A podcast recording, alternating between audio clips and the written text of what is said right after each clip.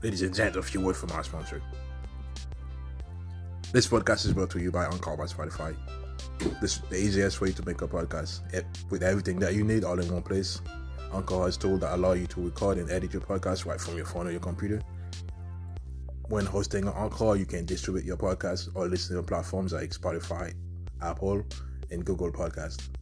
Everything that you need to make a podcast is available all in one place on Anchor. And the best, best of all, Anchor is totally free. Download the Anchor app today or go to Anchor.fm to get started. As protesters and governments alike braced for another round of unrest during the coming weekend, with most of the U.S. preoccupied by the Thanksgiving holiday, Italy's increasingly authoritarian government has declared instead that a growing number of government workers will be subjected to vaccine mandates.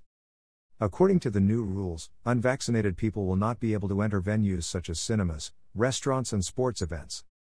Stringent new rules further blur the line between a vaccine mandate and the status quo in Italy, potentially prompting another wave of protests, like those that swept across Rome and a handful of other European cities recently as governments intensified their restrictions on vaccinations with increasingly authoritarian policies. According to the Italian newswire service ANSA, the Italian government, led by former ECB head Super Mario Draghi, has decided to tighten the screws, so to speak, on Italians who have been unwilling to get the vaccine. Reuters reports that Draghi has sharply restricted access to an array of services, making vaccines mandatory for a wider group of public sector workers.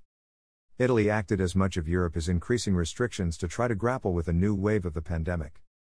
Under the Italian measures, which will come into force from December 6, unvaccinated people will not be able to enter venues such as cinemas, restaurants, and sports events, Prime Minister Mario Draghi's government said in a statement.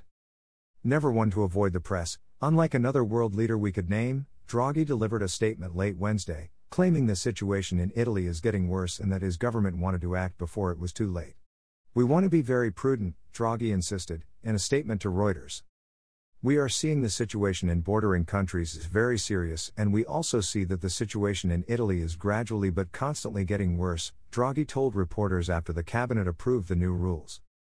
We want to be very prudent to try to safeguard what Italians have achieved in the last year, Draghi said, stressing the need to avoid a full blown lockdown against the coronavirus that in 2020 caused Italy's steepest post war recession. The government extended mandatory vaccination, already in force for healthcare workers, to all school staff, police, and the military beginning from December 15. Under the new measures, which will come into effect beginning on December 6, unvaccinated people will not be able to enter venues such as cinemas, restaurants, and sports events, Prime Minister Mario Draghi's government said in a statement. What's more, in addition, third doses of the vaccine, so called boosters, currently available to those over 40 years of age will be made available to everyone over the age of 18.